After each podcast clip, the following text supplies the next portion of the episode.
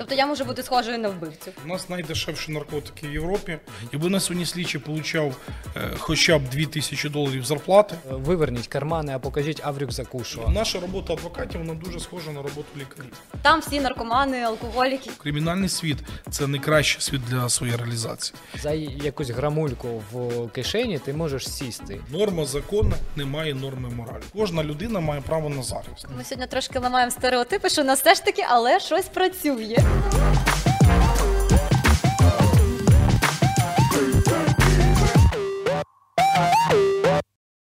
Привіт!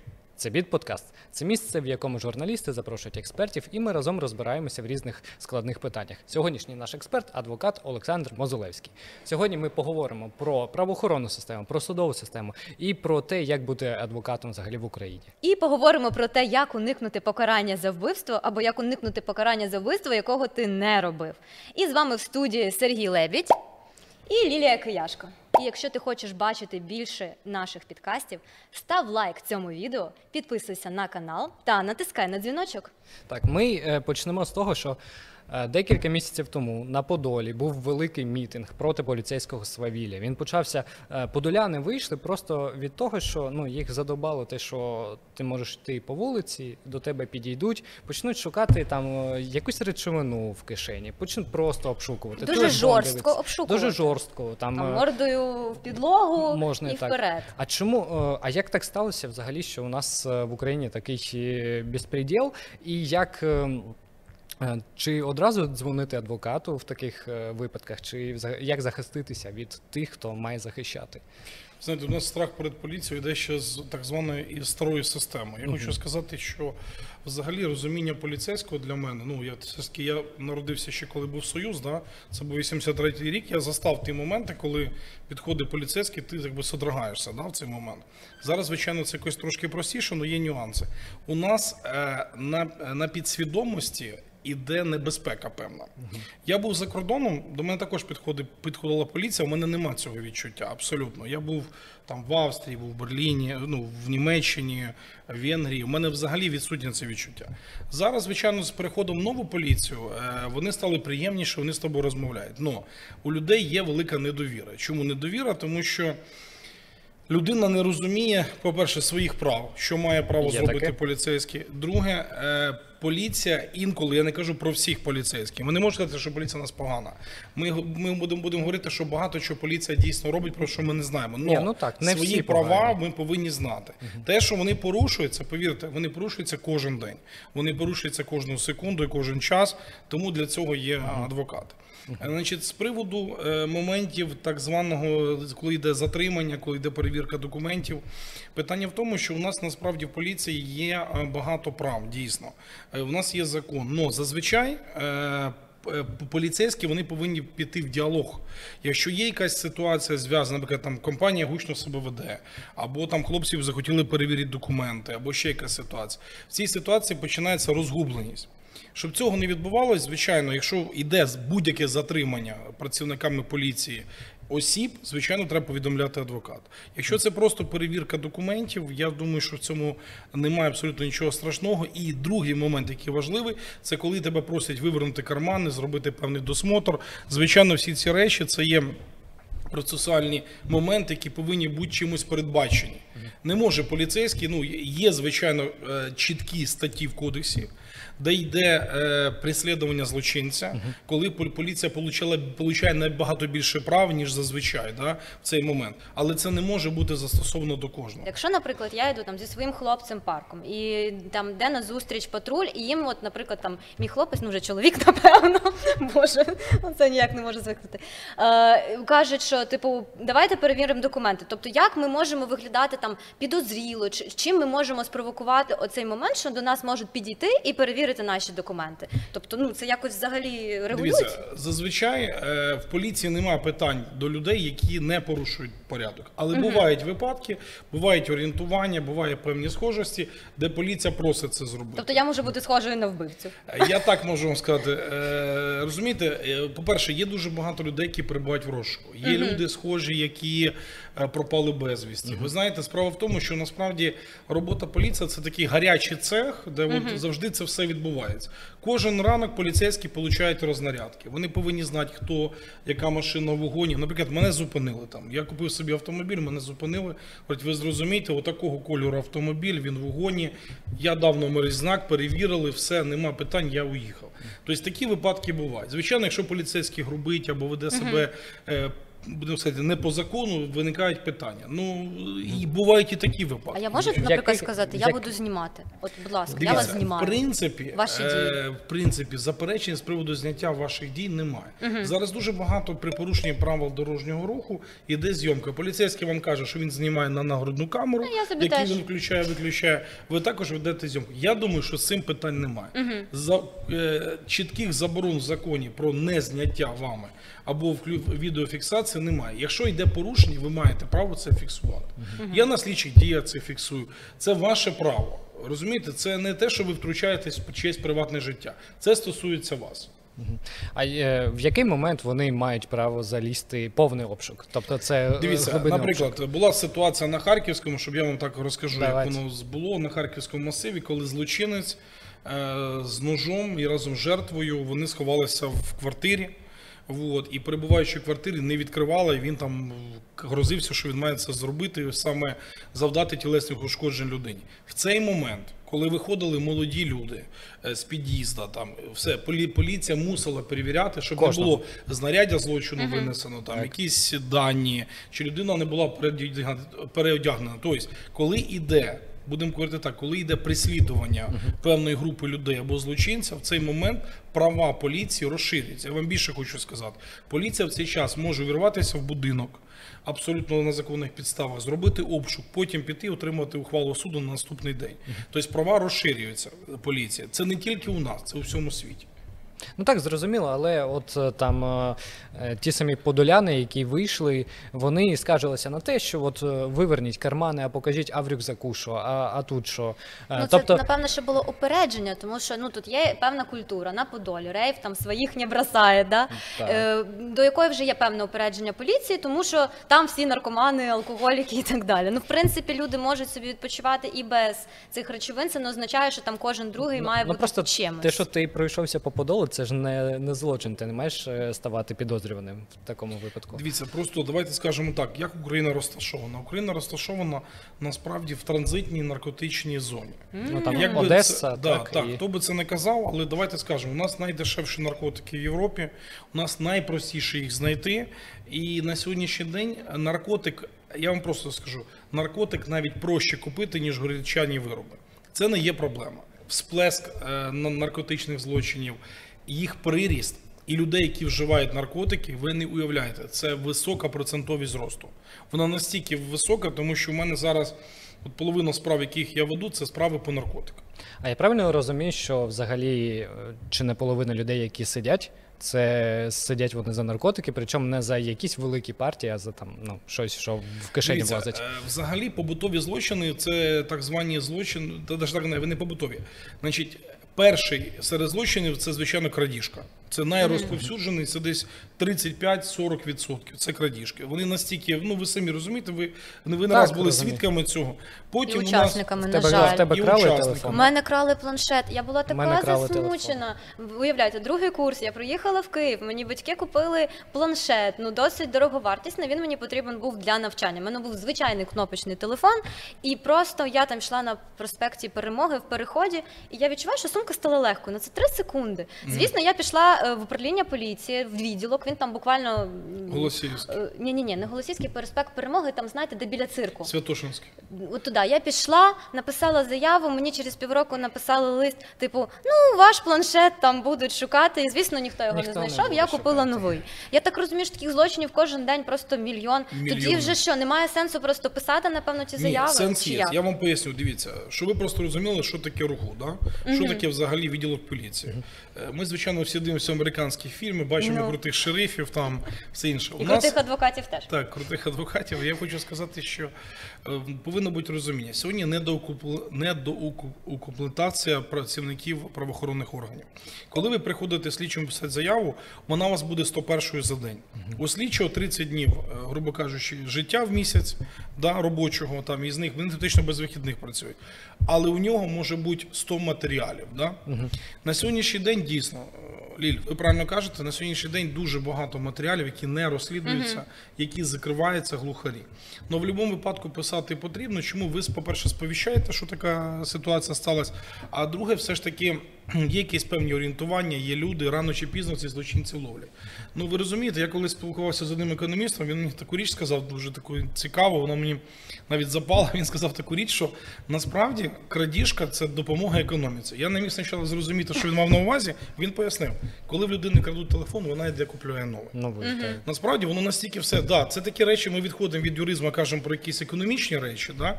Ну насправді це, це е, така річ, знаєте, дуже неприємна, коли в тебе щось украла. І ти приходиш і не розумієш, чому його не шукають. У нас 5 мільйонів Київ. Да? Після 2014 року людей стало більше, з восточних регіонів приїхали з Криму. І сьогоднішній день, от щоб ви розуміли, я навіть маю там знайомих в поліції. Коли стається якась ситуація, нереально знайти. Чому, чому знаходять інколи? Якщо, наприклад, вчиняється насильницькі злочини, або якісь тяжкі вбивства, все інше, так, тоді е, йде радіорозвідка, встановлюють і так далі. Тобто, в принципі, це не є проблема знайти телефон. В принципі, не є, тому що рано чи пізно його включать.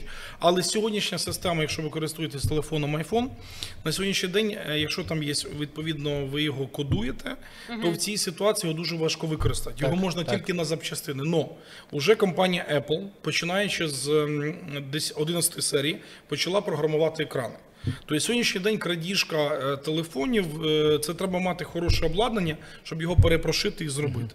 Але в принципі, ну ми знаємо, у нас є наш чудовий ринок на радіобазару. Ну, Де вам з задоволенням запропонують без телефона, без, без коробки, вірніше, телефон і все інше. На сьогоднішній день я вам зразу можу сказати, більша частина крадіжок, на жаль, е, це глухі злочини. На жаль, глухі. І вони практично не розслідуються. Тому я більше ніж впевнений, коли ви можете це почути від інших людей, коли в когось щось украли, коли колись повертають, дуже рідко. Це може десь в ломбарді знайти. А тобі Да. вже не Я- треба, бо ти вже так. купив нове і ку- і допоміг економіці. Ви казали, що все одно треба йти і писати заяву, Так. якщо щось ви. А так а навіщо, якщо там один відсоток. А е, якщо, що наприклад, слухай, якщо, наприклад, цей е, там хлопчина орудує от е, на цьому місці кожен день він краде от там по 20 планшетів саме на цьому місці. Ну Дивіться, я вам розкажу, як працюють зазвичай групи, щоб ви розуміли. Значить, е, я захищав таких хлопців. Я хочу сказати, якби це звичайно печально не звучало, але професійні крадії, про них знають працівники поліції зазвичай. Я не кажу про те, що вони способствують, да? але вони до друга знають.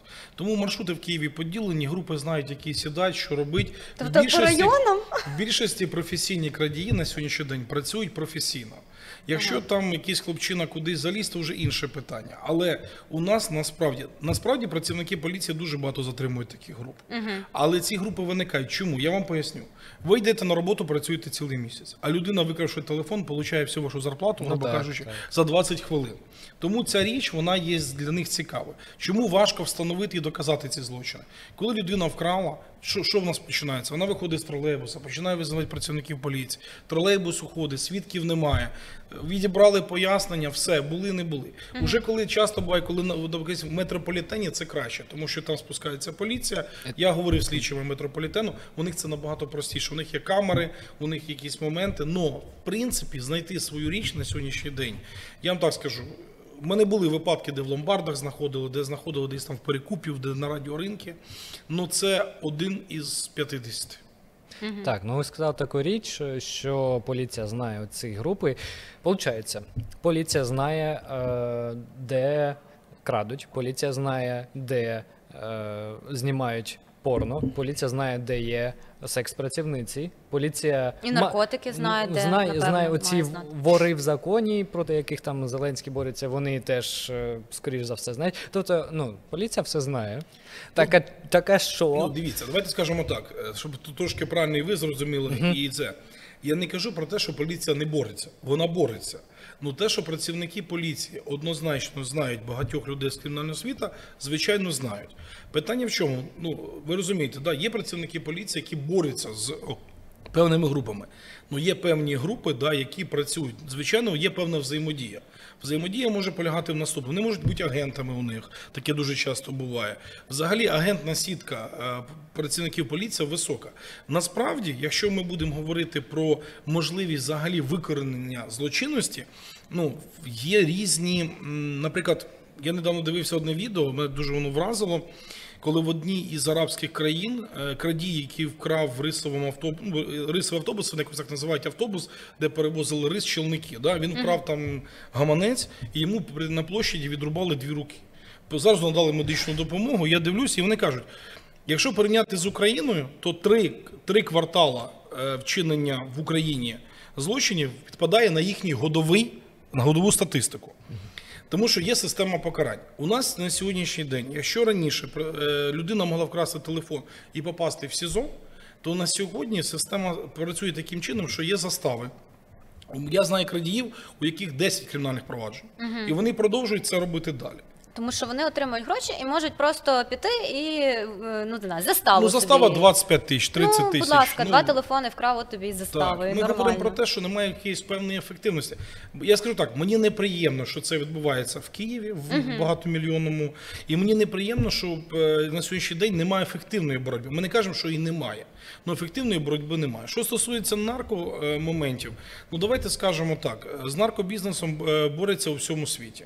Є цілі кортелі, є все. Порі, по-різному борються. По-різному, Там є так. декриміналізація. Але я рахую, якщо на сьогоднішній день наркотики є, в- наприклад, в Києві, да, там, чи в якихось областях, ну давайте скажемо так, бабушка йде продавати пиріжки, приходить участковий, да, починається між ними діалог, бабушка повинна заплатити за місце. Скажіть, будь ласка, чи може продаватися наркотики, про які не знає працівник поліції?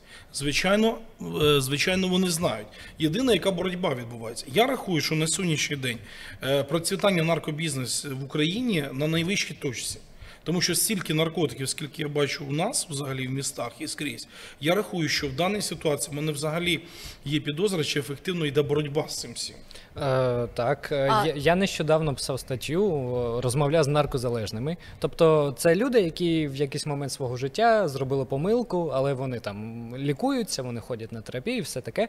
Але вони всі мені, ну майже всі мені розповідали, що там за якусь грамульку в кишені ти можеш сісти. Тобто ти е, намагаєшся там вилікуватися, ти ходиш до лікаря, в тебе там метадонова терапія. Але якщо навіть метадон в тебе знайдуть разом, е, от мені розповідали кейс, метадонова терапія, знайшли метадон, знайшли довідку від лікаря про те, що це е, Терапія, ліки, так? і все одно е, під е, рученьки повели в суд. Тобто в нас е, якось е, з одного боку дуже жорстка, дуже жорстка політика щодо наркотиків, а з іншого боку найдешевші Так вона, наркотики в Європі. жорстка для тих, хто споживає, а не для тих, хто продає. ну мені так здається. Дивіться, я стикнувся з, з дуже серйозно з наркотиками, починаючи з 2010 року. У мене було багато, е, я захищав багато хлопців-наркодилерів, які продавали цю річ. Я зустрічав наркозалежних. Я вам хочу сказати, що у мене були ребята з дуже хороших сімей, які пройшли реабілітацію. У нас дійсно жорсткі закони зв'язані з, е, з продажем наркотиків. Я вам більше хочу сказати. Я настаю на тому, що вони були ще жорсткіші. Тому що наслідки від наркотиків дуже серйозні. Ну, ви говорите про які речі. Дійсно, бувають випадки, коли, наприклад, ну такі випадки в мене були. Коли хлопчина там його попросили на автомобілі привезти дві клітчаті сумки, а там знаходяться, я вибачаюсь, там чи соломка макова, чи що людина попадає в якісь неприємності. Я завжди розповідаю таку історію, дуже просту для людей, тому що я закінчив Шевченка юрфак, да, нас вчили якимось речам. Але професій, професійність адвоката полягає, що ти складну річ можеш розповісти людині просто. Я вам просто скажу. Якщо, наприклад, що таке злочин в групі, да? часто буває. Якщо, наприклад, е, група поїхала на, на пограбування, ви їм зробили чай і пригостили бутербродами, то ви будете в групі. Як би ви цього не хотіли, чи якби ви не розуміли? Так, а як вони в кафе зайшли? В кафе я це вже теж інше група. питання, але там є розуміння певних ем, юридичних дій. Я вам хочу сказати, що людина, яка вживає наркотики, вона все одно зав'язана з наркотичним бізнесом. Вона їх постійно купує. Так чи да, інакше. я згоден. Я вам більше хочу сказати. На сьогоднішній день, і я це говорив з багатьма психіатрами в Україні. На сьогоднішній день наркозалежні люди це хворі люди. Я знаю багато злочинів, які були вчинені в стані наркотичного сп'яніння. Це е, на сьогоднішній день. Я не можу сказати, що усвідомлювали, не усвідомлювали. Це вже психіатрія встановлює. Ну я знаю, якби люди не вживали наркотик, вони б цього не вчинили. Ті самі зґвалтування, ті самі вбивства, ті самі тяжкі тілесні. І на сьогоднішній день мені здається, що багато е, я би все ж таки ставив статті, де є де вживання наркотиків. Я би вставив все ж таки, коли людина наркозалежна, примусове лікування. Я би поміщав їх в центри певних реабілітацій. Чому? Тому що людина, пройшовши лікування, вона цього ніколи не вчила. У мене зараз є справа, я не хочу називати сторін, але людина в стані наркотичного, е, наркотичного стану вчинила особливо тяжкий злочин, який, який, де може бути призначення покарання пожиттєво. І коли Вбивство, він, так? Да, ні, не вбивство. Це, це було замах на зґвалтування, але там е, малолітня дитина. Я хочу сказати, що якби людина не вживала наркотики, вона б цього не вчинила. Ну, алкоголь працює приблизно так само. Не зовсім. Е, мені дивіться, в чому, е, в чому говориться фішка алкоголя і наркотиків? Да? Е, наркотики глубже. Вживання людиною наркотика е, заставляє людину втратити реальність. Я бачив хлопців, яких в, в реабілітаційному центрі були рік е, на лікуванні. Вони не виходили за межі. От коли він виходив за межі, я їх зустрічав. Вони говорили, ми не розуміли реальність. Тобто наскільки от, е, змінювалося сознання. А я- Давайте, може, повернемося все ж таки до адвокатської діяльності. Е, Просто цікаво, яку, яке місце адвокати займають в цій системі, про яку ми сьогодні говоримо, про систему покарання, про систему досудового розслідування, яке місце займають адвокати? І, наприклад, якщо дійсно стається якась халепа, і можливо ти в цій халепі зовсім там не винен і не причетний, але ну так сталося. Від цього ніхто не застрахований. Ми розуміємо, в якому світі ми живемо. Що потрібно робити? Чи ми чи можливо взагалі без адвоката розібратися в цій ситуації, там самотужки? Ну, якщо, наприклад, людина розуміє про свої права, е, так і розуміє, знає закон, чи краще не ризикувати, одразу дзвонити солу, я не Да, знаю, і реально не ризикувати, і немає шансів довести, якщо там, наприклад, це важкий злочин. Ми не говоримо, давайте не будемо говорити там про крадіжку і так далі. Якщо це справді важкий злочин, який будуть розслідувати, за який там будуть контролювати і прокуратура, і правоохоронці. Чи можливо самому якось розібратися, чи це неможливо тільки адвокат? Дивіться, ми дивимося дуже багато американських фільмів, бачимо, як, як круті адвокати виступають там в залах засідань. Це все дуже добре. Але ми повинні зрозуміти одну річ: є реальність. Коли, от я вам розкажу Жорстоко. один випадок, який стався, якби теж без прізвищ. Людина, яка не вбивала людину, але вона перевезла труп. І помогла, перевезла труп, і цей труп закопали. Співучасник. Вона, да, вона так, Співучасник. так. Ну вона дуже довго мучилася, потім пішла в поліцію, розказала, його посадили в СІЗО. І він мені каже: Саш, несправедливо працює система. Тому що я прийшов, якби я б не сказав, ніколи в цей би труп не зайшли, працівники не знайшли, праці... не затримали б е, учасників групи. Чому так працює система? От я ж прийшов в поліцію, значить я должен бути там, не знаю, хай я буду покараним, але ж не мали права мене закрити. Я вам поясню. Ми всі думаємо, що працівник поліції повинен нам розказати наші права. Послухайте, це великий комбайн, я вам так можу сказати, система е, правоохорона, яка, який йде по полю. От якщо ти попадаєш в цей барабан, ви- вирветься от звідти е, без адвоката дуже важко. Я поясню чому. У нас система правоохоронна, от, от вірте мені, не вірте, я не знаю, можете там сприймати. Вона працює тільки в бік обвинувачень. Мені здається, що в 37-му році, що зараз, вон- тільки що методи змінилися, да, перестали бити після Майдана. А все ж таки є шанси добитися. Вона працює обвинувачення, працює система обвинувачення. От у нас зараз почали появля, появля, появлятися так звані виправдовувальні вироки, які раніше взагалі не, не з'являлись. У мене є по, по замаху на вбивство виправдальний вирок. І я хочу сказати, що в цій ситуації розібратися самому практично неможливо. Це все одно, що людина сильно хворіє. І вона хоче сама призначити собі лікування по інтернету, там прочитати книжки. Прочитавши книжку про хірургію, ти хірургом ніколи не станеш. Тому моя, все ж таки, моє переконання, я б рекомендував би всім, у кого є такі проблеми, звертатися до професійних адвокатів, які допоможуть. Чому? Тому що, е, розумієте, слідство важливо в перший момент, щоб роботи адвоката не було. Тому що ти ну, слідчому не треба заважати робити його роботу. Коли в справі появляється, з'являється адвокат, який розуміє, що відбувається, в тебе є великий шанс, будемо так сказати, е, вийти на верховенство права. Коли колись одному адвокату задали питання, чому він захищає терориста, який вбив там 20 людей. Він сказав: послухайте, я за верховенство права, я теж саме. Тому в цій ситуації кожен має право на захист. Чи розбереться людина сама? Я вам скажу так: в правій системі, не маючи спеціальної освіти і практики, розібратися дуже важко. Чому поясню? Людина може відкрити кримінальний процесуальний кодекс, І нічого не прочитати. зрозуміти. Хай навіть вона думає, що зрозуміло. На практиці, на практиці реалізація його прав. е, Він навіть не зрозуміє е, взагалі, як з ним відбудеться неприємність. Тому е, я глибоко переконаний тільки в одному: людина повинна мати професійний захист.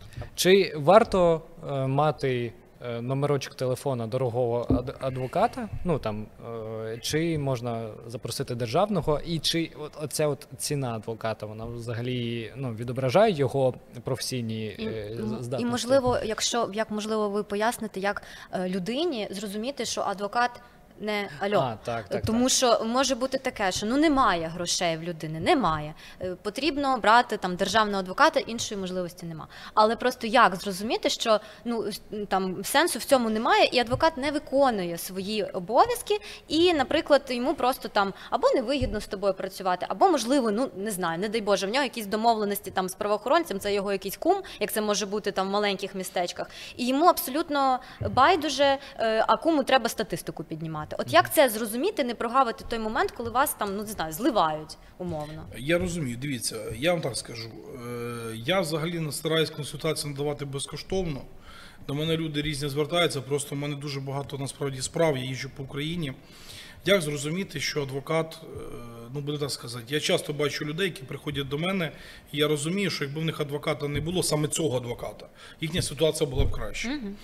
Е, З чим це зв'язано? Я поясню. Е, Питання в тому, що є різні категорії злочинів, і поведінковий момент е, твого, верні так, не просто поведінковий, е, є картина злочину, яка насправді сталася.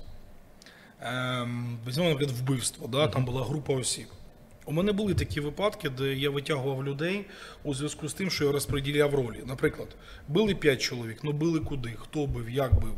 Деякі адвокати не допрацьовують. Я не говорю про всіх. Є у нас насправді є дуже грамотні адвокати, їх немало, вони працюють, і вони, е, я вам так скажу, на сьогоднішній день отримати професійну правову допомогу в Україні можливо.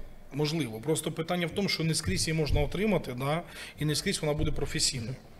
Е, Питання в тому, що е, якщо людина розуміє, що її становище стає все гірше і гірше, і адвокат не може пояснити якісь дії, я з клієнтами інколи провожу години. Да? Я, я питаюся їм пояснити, Пояснити, що відбувається. що відбувається. Е, Зазвичай до мене приходять люди і кажуть, от адвокат там нічого не пояснив, у нас така ситуація, у нас була частина перша, стала частина третя, там якоїсь ну, будь-якої там із статей, там, чи це наркотики, чи це тяжкі тілесні, чи щось, і в нас все гірше і гірше. Розумієте, з адвокатом треба говорити. Треба запитувати перше, що тебе, як, як лікар, да? тобто є протікання так званого твого здоров'я, є протікання захворювання, і ти повинен в кінці вийти вилікуваним. Те ж саме, наша робота адвокатів вона дуже схожа на роботу лікарів. Тому е, правильно е, зроблений аналіз і виписаний рецепт дає залог тобі да, е, певної отримання юридично хорошого результату. Ну напевно, що є чесність клієнта, тому що якщо брехати лікареві, то я думаю, що Це також. Діла не буде. Я вам так скажу: е, 50% моїх клієнтів говорять, що вони не винні. Угу. От, це абсолютно нормальна практика, але питання в тому, що є реальна картина злочину. А вам потрібно знати, чи вони винні, чи ні? Ну тобто, щоб вони вам дійсно казали Лі, правду. я зайшов в СІЗО в 9 вечора, вийшов в 6. І людина, яка не гвалтувала, сказала все ж таки, що зґвалтувала. От я його так мучив, грубо кажучи, ну, з якісь 6, е, ну, грубо кажучи, я його мучив 9 годин. Але питання в тому, що коли я задав просте питання. Чому в тебе орган поцарапаний? Він сказав, що це гілочка. Я кажу, ти знаєш, е, я вже стільки життя прожив, да? значить не одна гілочка мене не поцарапала. І коли ти починаєш з людиною спілкуватися, то есть людині треба задавати прямі питання. Якщо було, розумієте, є реальна картина злочину. Є те, що ми з вами бачимо, так звана логіка злочину. Коли я читаю, в мене був випадок, коли я читав одну справу, і жінка вбила свою матір. Я читаю матеріали і не можу зрозуміти, е, зломана під'язична кость. Вона нижча, там матір вища. Ну, ми проговорили з нею, мабуть, годин п'ять. Вона вже вийшла вся, викорила всі, всі свої цигарки. Приходить, каже: я говорю, так хто це зробив? Вона не витримала, каже, да, зробив мій, мій сожитель, я взяла на себе. Чому? Е, Адвокат професійний, він бачить реальну картину в злочині. От зараз, е, ви ж знаєте, це, це громке діло, де в Житомирі дівчина вбила хлопця. Боже, ми, ми почитаємо, Да, розкажіть. Почитайте, да. І коли я почав дивитися сюжети, там до мене дзвонив адвокат, і один із сторін я спілкувався. Я говорю, послухай. Ну, дівчині стільки-то років, хлопцю стільки. От представ, тіло треба перенести. Тобто є ті речі, які адвокати бачать. Просто логіка якась. Це навіть не логіка, це звана професійність. Коли, наприклад, грубо кажучи, давайте так скажемо, ми розуміємо картину злочину трошки по-іншому. Е, Якщо пацієнт приходить і каже, де болить, лікар ну він же ширше бачить ситуацію. так. Так, також бачить це адвокат. Тобто ви як слідчий по факту маєте працювати? Я розумію, да, я розумію для себе, е, що могло статися. Мені треба відтворити картину злочину. Тому що людина, ви розумієте, в неї є суб'єктивне сприйняття. Суб'єктивне. Як І було вона в її уяві, як її вона хоче. уяві. Так, я вам більше хочу сказати. Я коли починав адвокатом працювати, я дуже багато читав справ, і я не міг зрозуміти, чому люди вчиняють злочин. Я, я навіть задавався питанням там різним, але я хочу сказати, що е, більше злочинів, в принципі, пояснити є можливим. Є люди, які схильні до злочинів, але питання в чому? Чому стається злочин? Да? Чому відбувається? Я говорю, 50% клієнтів, з якими я працюю, вони розказують мені абсолютно не те, що відбувається в злочинах. Ну, те, що внутрішнє, от ви знаєте, що людина винна. Ви тоді ем, захист е, будуєте із того, що вона винна, чи ви все одно в суді намагаєтеся довести Дивіться, зворотнє? Я завжди казав і кажу, адвокати в них патологоанатоми. У них такий повинен бути рівень цинізму. Чому? Тому що ми стараємося витягти клієнта любими можливими е, способами, звичайно, правовими, да, законними, абсолютно, при якому він би отримав найменше покарання. Дивіться, е, я вам так можу сказати: звичайно, винність особи впливає і на покарання, яке буде вчинене, і на ситуацію, і на самовідношення до справи. Ну питання в чому? Е, Є вилка призначення покарань, є різна ситуація, при якій було вчинено. Я вибачаюсь, але коли дівчину перед цим гвалтували, а потім вона вбила свого гвалтівника, це в нас одна картина злочину. А коли е, там хва- хлопець, наприклад, спав і вона його вбила, це інше відношення. В цій ситуації, я вам так скажу, е, якщо людина сприймає для себе вину, і в мене часто таке буває, і розкаюється в цьому. е, Звичайно, туди кримінальним кодексом передбачено зменшене покарання і відношення саме. Ну, бувають такі випадки, коли Будемо так, людина ви- вибирає для себе певні моменти. У мене от зараз є підзахисний, який для себе вибрав момент. Я буду мовчати, я не буду нічого нікому казати. Я от побачу, який винесе вирок, е, вирок суд. Я хочу сказати, що в даному ситуації людина винна. але на її переконання. Він рахує, що це неправильно взагалі працює система, він неправильно тут знаходиться. Моєму, я так скажу, у мене діє принцип верховенства права. Я розумію, що юридично можна допомогти людині, щоб його покарання було найменше. А якщо от були такі ситуації, коли от ви бачите, ну я не знаю, людина психопат. Ну от ви розумієте, що ну страшне, він сяде, він вийде, він зробить те саме. Ви можете відмовити йому у захисті, ну там не знаю, з особистих якихось власних переконань, чи для того, щоб ви розумієте, що ну краще хай він вже сяде і вже закінчиться ця низка злочинів. Ну, якщо ви справді от внутрішньо розумієте, що ну є якась така категорія людей злочинців, там схильних, не схильних, не будемо вдаватися. Ну є якісь моменти, так чи ви відмовите людині в захисті, ну з якихось власних переконань, і чи бували у вас такі випадки, коли ви відмовляли? Дивіться, е, є так зване розуміння токсичності клієнта. Да? В- Взагалі адвокатська компанія, де ми працюємо, називається БМВ Права група. Да? Е, У нас така знаєте, знаєте, бутікова компанія, де ми представляємо інтереси різних людей. Я вам хочу сказати, у нас є різні категорії справ. Е, Звичайно, е, мені не раз і в обличчя казали про те, що там от ти захищаєш насильника чи ти захищаєш вбивцю. Ви розумієте, кожна людина має право на захист. Е, Якщо в мене з клієнтом є розуміння, і я розумію його праву позицію, і в мене є розуміння, я завжди з клієнтами спілкуюсь. Я ніколи клієнтів всліпу не беру. Якщо вони знаходяться в СІЗО, я приїжджаю, я спілкуюсь. У мене, до речі, недавно була дуже одна із таких непростих справ. Я думав, брат чи не брат, я сходив в СІЗО, я зрозумів, чому людина так вчинила. Я йому допоміг залишитися на волі, і з потерпілими ми відшкодували велику суму коштів. Тобто всі сторони залишилися в, в певному такому задоволенні юридичному. Да? Ну я хочу сказати, що у мене були випадки, коли приходили люди і вимагали від мене певного результату. Е, наприклад, там, от ми хочемо тільки виправдовувальний вирок. Ну ви ж не можете гарантувати. Я не можу гарантувати раз, а друге, я юридично дивлюся, що це не є можливо. Вони потім до мене вертались, вже коли там були певні проблеми.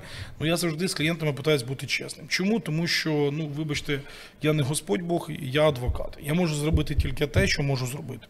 Так, ви часто буваєте в судах, і от новина, деякі судді беруть хабарі, і ще одна новина, деякі слідчі беруть хабарі.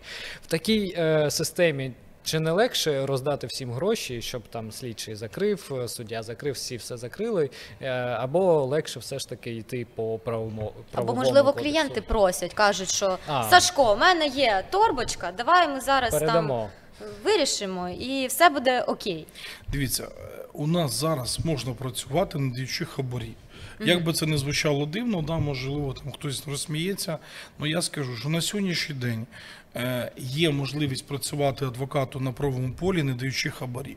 І можна отримати відповідні результати. Я вам чесно хочу сказати, що станом на сьогодні я є, не є учасником цих процесів, я працюю трошки по-іншому. Ну, у мене результативність нічим не гірша. Я хочу сказати, що на сьогоднішній день є порядні судді, є порядні слідчі, які, які розслідують справи, є судді, які виносять е, вироки. Я хочу сказати, що на сьогоднішній день те, що суддям була піднята зарплата, дало ефективність роботи суддів. Якби на сьогодні слідчий получав е, хоча б 2 тисячі доларів зарплати. Я думаю, що ефективність роботи цього відомства була ж також е, кращою, ніж зараз. У нас сьогоднішній день хлопчина, який йде в академію МВС, батьки там продають останній пай, да? останню свиню. Він виходить в академію МВС, він гарно навчається, він одягає красиву форму. Він приходить, сідає за, за стіл да, в РУВД. Йому кажуть, твоя зарплата 13 тисяч. Він не бачить ні вихідних, ні прохідних. У нього дружина, дитина. От на 13 тисяч йому треба прожити. В цій ситуації мені просто жаль цих хлопців. Чому? Тому що якби зарплата в нього була хоча б 50 тисяч. Він би розумів, чому він там знаходиться і для чого треба працювати. З приводу моментів хабарництва, я вам так скажу, у всьому світі це присутнє. У всьому. Але підняття зарплат статку людей зменшує ці, ці моменти. І я вам хочу сказати, що сьогодні я дивився дослідження в Америці. Просто ППСник, хлоп, ну, у них називається так, ми ж дивилися фільм Поліцейську академію. Да? Це простий поліцейський, там, який заробляє на сьогоднішній день 80 тисяч доларів в рік. Так? Ну, в нього є соціальне страхування, є можливість взяти кредит держави на, на, на, на квартиру і так далі. Тобто людина, йдучи в службу, отримує певні привілеї. Так, так. Якщо б у нас сьогодні ця система працювала в Україні, ми вже почали до цього рухатися. Але вибачте, людина, получаючи 13 тисяч гривень, вона не може ефективно робити Ну, ще, ще там е, велика частина грошей це премія, і це спосіб маніпуляції, бо тебе можуть е, про ці премії залишити, якщо ти не зробиш якісь дії, які від тебе хоче начальник. А начальники ну, бувають різні, вони можуть хотіти теж різних речей. Ну, тобто ми сьогодні трошки ламаємо стереотипи, що у нас все ж таки, але щось працює. Ні, е, Дивіться, я Щось взяв працює закон, і якось. закон про поліцію новий, так? Я його вичитав. Ну, чудовий закон, насправді. Ребят, ви почитайте закон, і ви поймете, що в цій державі не все так погано. Но момент його реалізації. Я вам хочу сказати, я от буквально недавно був з Віногородка, Катеринополь, е, Черкаської області. Послухайте, як працює поліція? Ну ви не, не уявляєте собі. Е, Час ночі, ми подаємо заяву про злочин, вони приймають. Дільничий їде, всіх опитує. Слухайте, я хлопцям пожав руки. От на місцях, в невеличких місцях, да, от я ж назвав в Катеринополь, Звенігородка, я був здивований, так як працює поліція. Працює поліція так, як вона повинна працювати. І сьогоднішній день казати про те, що вона взагалі не працює, я не можу. Але є, є моменти, повірте, є. Це всі знають, ви Всі знаєте, знають, я знаю. Вот. Але я хочу сказати, що є місця. Я бачу в Україні, я бачу настоящих офіцерів, таких, можна сказати, шерифів певних, да? таких от дійсно офіцерів, які працюють, які хочуть працювати. Я вам більше хочу сказати. Я недавно навіть почув таку фразу від одного з керівників Черкаської області. Він каже: так мене ж ніхто не заставляв йти працювати на 13 тисяч. Ну, Я би міг піти в інше місце. Але я вам хочу сказати, що на сьогоднішній день є ті працівники поліції, якими треба гордитися. Ну, це І вони хочуть це робити, і вони це роблять. Ви розумієте, як йде оцінка? У нас йде оцінка з негативу поліції. А насправді, щоб не сталося, ми визиваємо 102. В будь-якому випадку вони приїжджають. Я не кажу, що вони хороші. Я кажу лише про те, що на сьогоднішній день, якщо кожен працівник поліції буде виконувати свої обов'язки, ми це побачимо і ми це відчуємо. І чим буде більше таких працівників, тим нас більше буде порядку на дорогах, е, не знаю, в домівках, на, в місті, де ми будемо себе відчувати безпечніше. Ну і повертаючись ж, ну, про трошки про судову систему, ви вже сказали, що не все так відбувається, як в фільмах, щось як в фільмах, щось не як в фільмах. Е, ну, звісно, ми тут всі е, виросли і дивимося американські серіали, які показують, тобто був такий бум е, в 2010-х роках на е, судові драми, так про суд, про адвокатів, про поліцейських. Е, такий прям уже цілий жанр з'явився. Як взагалі це корелюється е, з тим, що відбувається в Україні? Ну, по-перше, в нас різні судові системи. Ми це розуміти. Зараз може трошечки нам пояснити. І по-друге, чи можливо справді е, прецедентна правова система, як в Штатах, наприклад, вона була б там. Трошечки більше е, ефективнішою, ніж в нас цей суд присяжних, коли справді у адвоката і у класного адвоката є можливість переконати, е, навіть якщо людина там скоїла страшний злочин, але є можливість переконати 12 людей, якщо він професійний, звісно, в тому, що він цього не робив, або вона. Ми не будемо сексистами, що ми сьогодні тільки хлопці скоюють злочини. Як ви вважаєте, це взагалі реальність е, ну у Штатах, і чи могло б це працювати в нас, наприклад, така система? Дивіться, я все ж таки хочу сказати, що в нас є дуже багато професійних суддів. Я об'їздив всю Україну, я слухався в дуже багатьох судах по різних злочинах. Я хочу сказати, що е, давайте скажемо так. Інколи е, в чому проблема зараз в судах? Проблема в судах доку- документація суддів. Да? Тобто на сьогоднішній Їх день мало. не- нехватка кадрів. Це дійсно є проблема. Ну я хочу сказати, я слухався в Одеській області, там Закарпатті, там е, ще тоді був Донецьк, я їздив, слухався. Да, я хочу сказати, насправді у нас є дуже багато професійних суддів, які слухають справи не гірше, ніж судді в Америці, якби по рівню. Да? В чому відбувається у нас проблема? У нас проблема починається з чого? Приходить суддя, нема судового зала, нема де слухати. Сторони стоять в коридорі.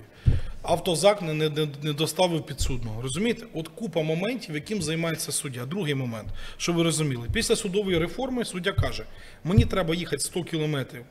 Слухається в тройці, тобто коли колегія слухає. От я поїду послухаю і вернусь, це вже буде шоста година. Тобто на сьогоднішній день на, на суд, на суд сьогодні, суд не забезпечений належним е, можливостями виконання своїх функцій. Я вам хочу сказати, щоб ви розуміли, ви подивіться просто розклад суддів на день. Як вони взагалі слухають справи? У них відстані між справами ну максимум там 20-30 хвилин. У нас є під, підва... Так, так. І питання в чому? Ви знаєте, коли про перед тим як плюнуть в мантію, да, на суддю, як, як це зазвичай чомусь так прийнято у нас після революції, ці речі, я хочу сказати, що не треба цього робити по одній простій причині. Люди виконують свою роботу, не все від них залежить. Я не кажу про те, що кожна суддя є справедлива, але в більшості своїй, наприклад, я слухаючи справи в багатьох судах, я ж кажу, я в Черкаській області слухав. Я хочу сказати, що у нас насправді дуже ефективні суди, дуже ефективні. Можна слухатися, можна кожну ситуацію зрозуміти. Ви ж зрозумієте, що суддя це, це не прибиральниця, яку можна замінити. Ну давайте Ну, чесно так. скажемо. Треба це людина, вивчити. яка повинна досягти певного віку, яка повинна мати певний стаж роботи, яка призначається на на роботу указом президента, яка проходить певні етапи. Коли наші політики розказують про те, що давайте ми ще замінимо всіх суддів, це абсолютно повний бред. Люди не розуміють цих речей. Тому що суддя це професійна особа, яка виконує свої обов'язки згідно закону про правосуддя, е, про ну, суд- суд- суддівський законодавства. І я хочу сказати, що на сьогоднішній день е, ми не гірше слухаємося, ніж в американських судах. Є різні справи, є різні категорії справ. Розумієте, що відбувається в кримінальному процесі? Все одна одна із сторін буде незадоволена. Ну, От відбувається елементарна річ. Ви знаєте, я недавно дивився одного із політиків, якого закривали. Я читаю коментарі людей. Вот там, щоб вони то сьо, я це розумію. Да, це неприємно. Да, є якісь політичні замовлення. Ну на сьогоднішній день я знаю багатьох адвокатів, які вигризають справи, які роблять все можливе для того, щоб клієнт знаходився на волі, які отримують виправдовувальні вироки. Я рахую, що от що б хто б нам не казав, у нас шанс вийти на високоякісне правосуддя е, мабуть, навіть більше, ніж в інших країнах світу, по одній простій причині. У нас є для цього всі можливості. На сьогоднішній день, ви знаєте, був змінений суддівський корпус. Дуже зараз багато амбітних молодих суддів які приходять, я знаю багатьох суддів, які приходять е, для того, щоб дійсно рости на, на цьому поприщі. І я вам хочу сказати, коли сьогодні суддя получає все ж таки нормальну зарплату, тому що сьогодні е, суддя першої інстанції получає там 60-80 тисяч гривень, звичайно, вона при цьому може здійснювати правосуддя. Я вам більше хочу сказати. В Сполучених Штатах Америки середня Америки середня зарплата судді найнижчого рівня 150 тисяч доларів. І це правильно. Тому що людина йде займатися не бізнесом, а правосуддям. Так. Це трошки інша ситуація. От е, Лілія питала про прецедентне право. Потрібно воно в Україні чи зайве? Дивіться, я звичайно не працював з американською системою правосуддя, але я вам хочу сказати, що це трошки інший підхід взагалі. Е, Момент прецедента це знаходження подібних випадків, В історії. вивчення в історії, так, вивчення, наприклад, там десь 1700 якогось року, розбір цього всього. Ем, я дивився пару процесів американських, ну, таких серйозних. ем, і в Ютубі, і мені хлопці, які займаються юризмом в Штатах, показували деякі речі.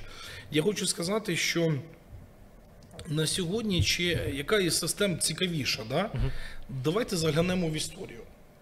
У нас історично склалося так, що ми зараз саме е, використовуємо цю систему. На сьогоднішній день, е, дивіться, є розуміння. Я завжди треба окунутися в будь-яку історію, да, будь-яких дій там Так. моментів. На сьогоднішній день я навіть не уявляю, якби прецедентне право працювало в Україні. У нас бачення людей на сьогодні є саме в цьому руслі. І сьогоднішній день переламати систему, змінити це ж зміна конституції, все це практично нереально. Ну зрозуміло. Коротше, це, це зайве. І в принципі не Ні, можна ми- сказати, що одна система краща за Вони іншу. просто Вони мають, різні. напевно, якісь Дивіться. різні мінуси, плюси. Я вам завжди казав і кажу: норма закону немає норми моралі. Норма моралі це суддя, яка приймає те чи інше рішення. Я вам хочу сказати, що судді це теж люди, і вони інколи знімають ці мантії, живуть таким життям, яким ми жили. Тому в цій ситуації, я вам так можу сказати, інколи я не задоволений вироками суддів. Но якщо я можу пояснити, чому суддя його винесла для себе, да? Чи там може неефективність була роботи адвоката, чи може десь якісь моменти. У нас є право апеляції, є право касації. На сьогоднішній день у нас людина може себе реалізувати. І говорити тільки про одну корупцію, знаєте, я вам так скажу. З 2014 року, після того, як пройшла революція, права адвокатів, мені здається, ми стали на щабель, на один щабель із судом і з прокурорами. Чому? Тому що реалізація наших прав стала набагато ефективніша. Я споминаю свою роботу до 2014 року і після 2014 року. Судді стали м'якше, ситуація стала. Я вам скажу більше, судді зараз не бояться виносити виправдовувальні вироки. Абсолютно не бояться. І Станом на сьогодні у нас є можливість отримання абсолютно законного вироку. Є в суді. Питання в тому, чи подобається тобі, чи не подобається, це вже твоє внутрішнє переконання. Так. Ну, у нас була така гіпотеза. Ми спілкувалися з приводу е, штучного інтелекту в судовій системі, оскільки зараз це вже впроваджують і це вже пробують. Наприклад, в Штатах е, пробували е, технологію штучного інтелекту е, проаналізувати е, вироки з приводу міри запобіжного заходу. Тобто, е, наскільки часто, наприклад, там обирають запобіжний захід, наприклад, там тримання під вартою, або ж все ж таки вихід під заставу. Ну і цікаві, цікаві звісно, дані були, оскільки там е, штучний інтелект, ця система виявила, що, наприклад, там е, одні судді 90% там виходу під заставу, інші судді 50% виходу під заставу. Все ж таки, і цей людський фактор він грає роль. Ну ми не можемо це виключити абсолютно. Можливо, було б справедливіше там в майбутньому е, використовувати саме штучний інтелект, якому по факту ну байдуже хто перед ним. Е, ну звісно, якщо це не буде дискримінувати людину,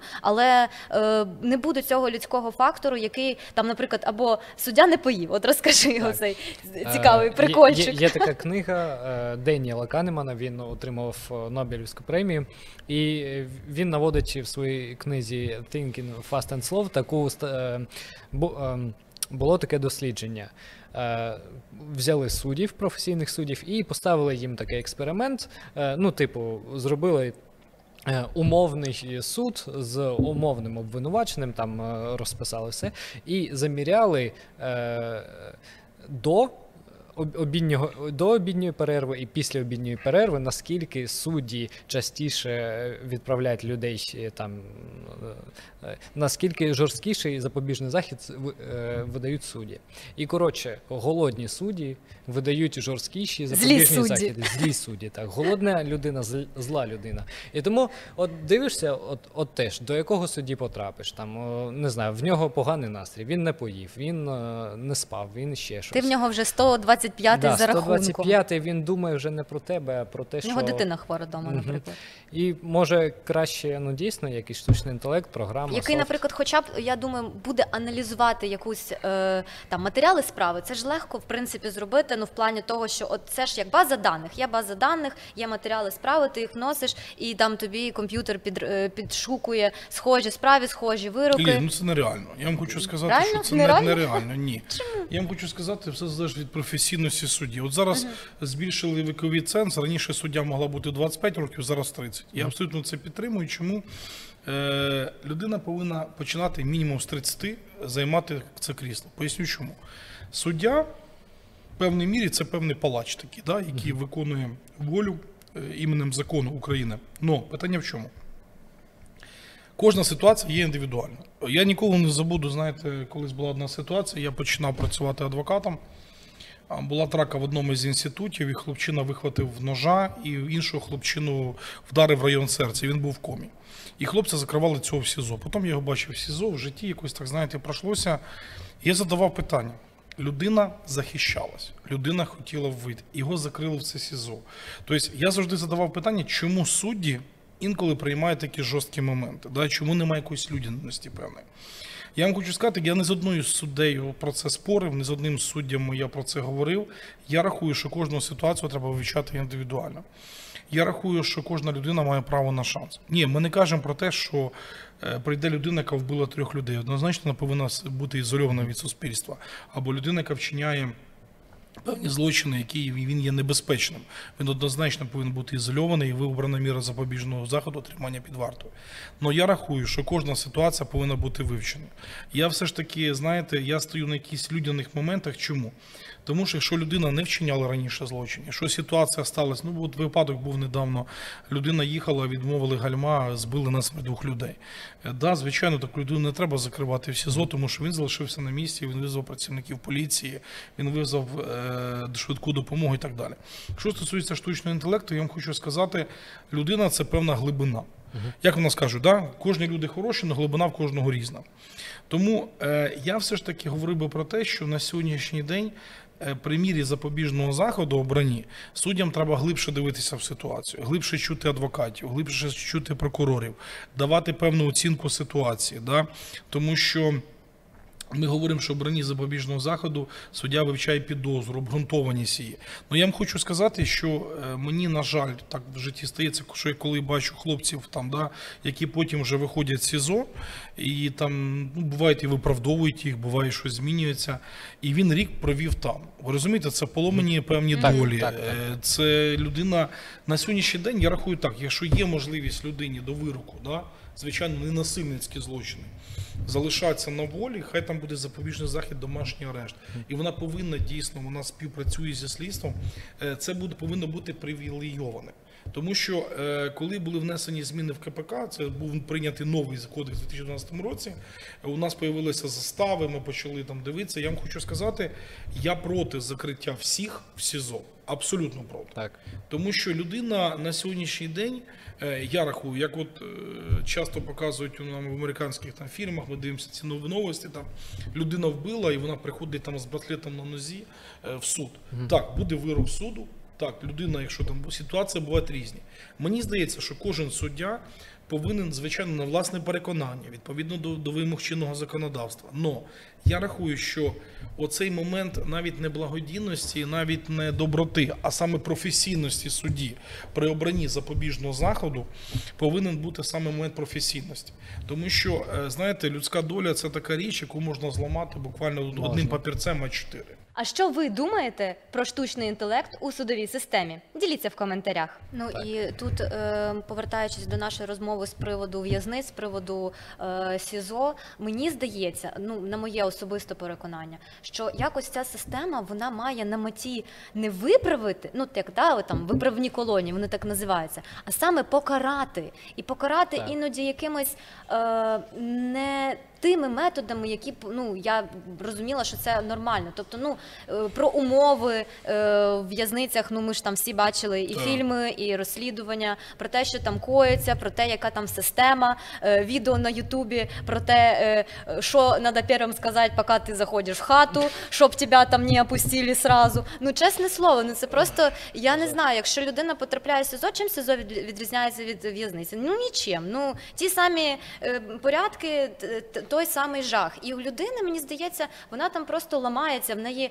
її не намагаються виправити і там запобігти тому, щоб вона далі скоювала цей злочин. І просто ламається, вона має підстроюватись під цю систему, і як вона буде жити в нормальному світі, ніхто не розуміє. Так, ну, наприклад, а, як потім людина виходить, що І що е, не і тебе А в Норвегії, от ну досвід Норвегії, я думаю, що всі знають, е, де там ці прекрасні тюрми, е, в яких просто як ну санаторії Дуже і комфортно дуже комфортно санаторії, власна е, власний магазинчик, в якому, наприклад, ти заробляєш гроші, ти працюєш на виробництві, ти не сидиш просто там в кімнаті цілий день. Ти заробляєш гроші, ти маєш там право щось собі купити, маєш право, якщо там не тяжкий злочин, один раз на е, тиждень вийти до своїх рідних, і всі повертаються, і процент рецидиву ну там дуже низький, тому що е, система працює на те, щоб людину вивести із е, е, цього стану, що я скоїв злочин, все моє життя закінчено. Чи можливо це взагалі у нас якось це переломити, щоб людину не намагалися там зламати, покарати е, і поставити на ній хрест? Чи це ну нереально? Як ви Е, думаєте? Дивіться, на жаль, система нашого дійсно наших тюрм приводить людей не, не в самий кращий стан. І в нас чомусь людина, яка вчинила п- злочин і відбула покарання, коли задають перше питання, ви маєте судимість? Да. Ну, всього найкращого. Да? Ці люди, на жаль, не можуть себе знайти. Дуже часто вони попадають знову місця позбавлення волі, ось які вчиняють злочини. Ну я хочу сказати, що насправді у нас є дуже багато громадських організацій, вони до мене звертались, і ми навіть співпрацювали з ними, коли вони цих хлопців забрали до себе, давали можливість реалізуватися і все інше. Я от для себе переконаний, працюючи кожен день з людьми, які вчиняють злочини, в тому числі вже по яким є відповідно вироки, навіть люди, які вчинили не одне вбивство. Я хочу сказати, що можливість людини виправлення і можливість його реалізації після цього, звичайно, є. Чи дає це тюрма? Ні, не дає. Тюрма ще нікого не виправила. Це дуже дивно почути від адвоката, але я вам хочу сказати: станом на сьогодні тюрма не виправила жодної людини. Абсолютно. Е, Система покарань працює наступним чином: людина ізолюється від суспільства да, і перебуває в місцях позбавлення волі. Але питання в тому, як вона перебуває в місцях позбавлення волі. Е, Питання в тому, що на сьогоднішній день е, те, що я для себе бачу, да, є невелика частина людей, дійсно невелика. Я таких хлопців захищав, які випадково попадають в ці місця. Там перевищення меж необхідної оборони, там людина не розрахувала певні речі, або може там попросили її сумочку занести з певним кількістю наркотиків. Звичайно, тюрма не виправить. Хочеться таким людям допомогти. Але я хочу вам сказати, що якщо людина в даній ситуації не мала на меті вчинення цього злочину, вона дійсно попала в ситуацію, яка є кримінально карана. Шанс залишитися в неї на волі до- на волі є доволі високий, тому що якщо вона раніше не притягувалась, тому що ви знаєте, що вчинення злочинів часто буває рецидивно. Так. Коли людина виходить, вона для себе нічого не бачить іншого, ніж знову вчиняти. Тому при нашій системі покарань е, це абсолютно реально залишитися на волі при, при злочинах невеликої Ну, тяжкості. як не загинете в самій тюрмі? Ну це ж теж Дивіться, питання. Лілі, Лілі, це, на жаль, така ситуація дуже неприємна. І я хочу сказати, що, на жаль, я був у багатьох тюрмах в Україні. Ем, і те, що я там бачу для себе, я бачу певну культуру, яка там відбувається. Це їхня культура. Якщо людина не приймає цю культуру, вона йде в так звану козлоту, да, їх називають. Вони служать адміністрації, там, да, убирають там, ну, там, свої закони. Ну я хочу сказати, що станом на сьогодні е, є багато людей, які стають на шлях виправлення, не дивлячись на ці всі моменти. Но я переконаний в, одному. Я все ж таки б е, для себе, от я теж це все для себе аналізував деякі моменти. І хочу сказати, що, наприклад, ті самі психологи вони повинні працювати в тюрмах. Вони повинні бути. Потім дуже важливо, коли людина має звільнятися. повинні розуміти, куди вона звільняється, дати можливість реалізуватися. Дуже багато людей після звільнення, повірте, ну десь процентів 50, вони хочуть стати на шлях виправлення. Це ми говоримо про вчинення певних нетяжких злочинів. Да? У мене були випадки, коли там дуже відома людина в свій час, там провідний менеджер, я узнав, що у неї були дві-дві судимості. Вона каже: от я захотіла, я стала, я пішла. Хтось ходить в віру, хтось ходить там ще в якісь е, речі. Хтось. Я, наприклад, бачу серед таксистів багато людей, які звільнилися. Я з ними спілкуюся, вони говорять, ви, ви знаєте, я там звільнився. Я говорю, ну нічого страшного, я бачу на ньому наколки. А чому пішов таксі? А тут є копійка заробити. Тобто багато людей не хоче туди повертатись. Ну, ну на сьогоднішній день я вам хочу сказати, я дивлюся за програмою яку робить міністр юстиції Малюска, вже починають з'являтися платні камери, які відповідають певним моментам. Ну я хочу сказати, що сьогодні людина, яка вчинила злочин, вона не повинна жити в баракі. Да? Тобто вона повинна мати елементарно своє ліжко, вона повинна мати зв'язок. Із зовнішнім світом вона повинна е, не, не, не, не мати цього приниження. Тому що у нас завжди тюрма асоціюється з чим? З холодним полом, е, вибачаюсь, з сортиром, який біля тебе, е, з хворобами. грязю, так, з, Так. ну, з усім.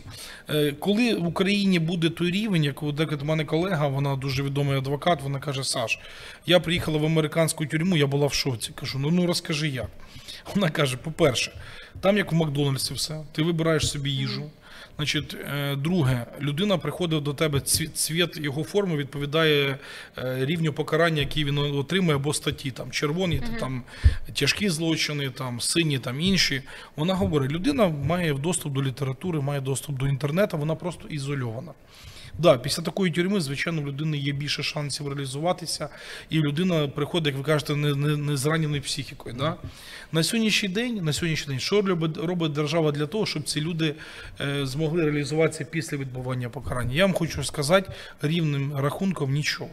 Як би це не звучало дивно, і я хочу сказати, що станом на сьогодні.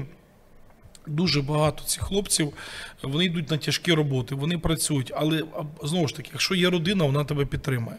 А якщо там злочин злочин чинила людина, якої немає підтримки, от я з багатьма спілкувався. У мене колись був хлопчина-сирота, який третій раз пішов. Потім я говорю, ну чому так сталося, Юра? Чому так відбулося? Ну ти розумієш, я не можу реалізуватися, нікому не потрібен. Насправді треба спеціальні програми, дати можливість цим людям людям реалізуватися. І я рахую, що кримінальний світ це найкращий світ для своєї реалізації. На сьогоднішній день я, я спілкувався з людиною, яка відсиділа 12 років в СІЗО. І вийшла вироком суду, Е, вона сказала такі речі. Він говорить: Саша, нічого я не проміняю в житті на нормальне життя. Насправді, культура там, я вам хочу сказати, якби в нас в школах робили екскурсії в реабілітаційні центри, якби на школах, е, знаєте, коли я колись пам'ятаю, взяв свого сина в реабілітаційний центр, говорю, слухай, поїхали, я тобі покажу, чим закінчується кайф, щоб ти для себе розумів. Значить, він приїхав в реабілітаційний центр, розповів своїм друзям, визиває мене класний керівник. Ви можете нам зробити екскурсію в реабілітаційний центр? Я говорю, ви знаєте, там проходять реабілітацію люди. Ну я хочу сказати, чому. От мій син він не, не прикоснеться до наркотиків, він не розуміє, чим це закінчується. Я рахую, що на сьогоднішній день необхідно говорити про те, що чим.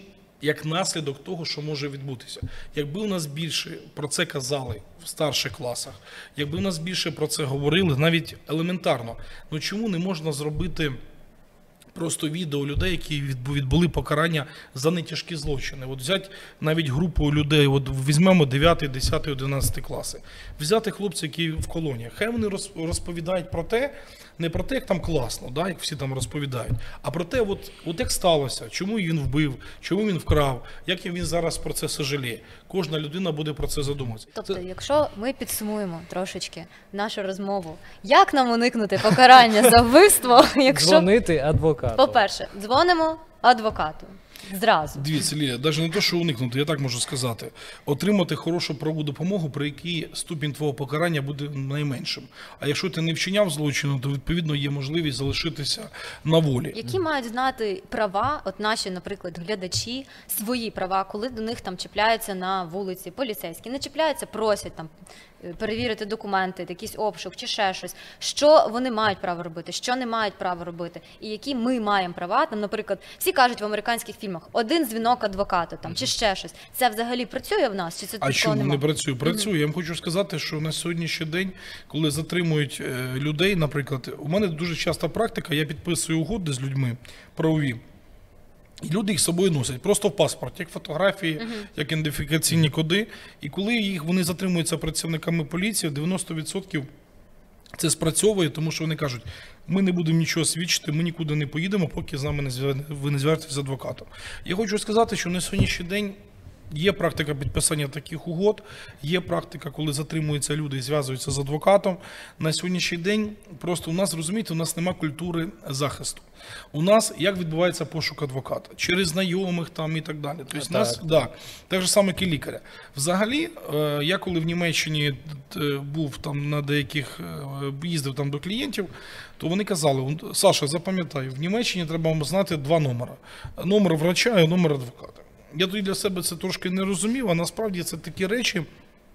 Які повинні бути завжди. Слідчий робить свою роботу, суд робить свою роботу, адвокат робить свою роботу. Так встроєна система у всьому світі, що ти маєш право на захист. Тому адвокат з'являється в процесі, який, в принципі, є твоєю мамою, папою та є особою, яка тебе веде. Навіть є така в нас в адвокатському е, світі фраза: в тебе не вірить мама, але в тебе вірить адвокат. Ну дуже круто, коли класний адвокат в тебе вірить. Якось так спокійніше на душі стає. Ми вам дуже були вдячні за розмову. Так. Отже, ми зрозуміли, що потрібно мати е, в паспорті номер адвоката, номер лікаря, і тоді можна почуватися себе Однозначно. спокійним. І бажано це мати заздалегідь, а не коли щось вже заболить і буде пізно. Так, так, саме Дякую так. вам велике. З нами був Олександр Мозолевський, адвокат. Якщо вам сподобалося це відео, ставте нам лайки, підписуйтесь на наш канал, щоб не пропустити жодні оновлення і жодні класні підкасти. Натискайте на дзвіночок.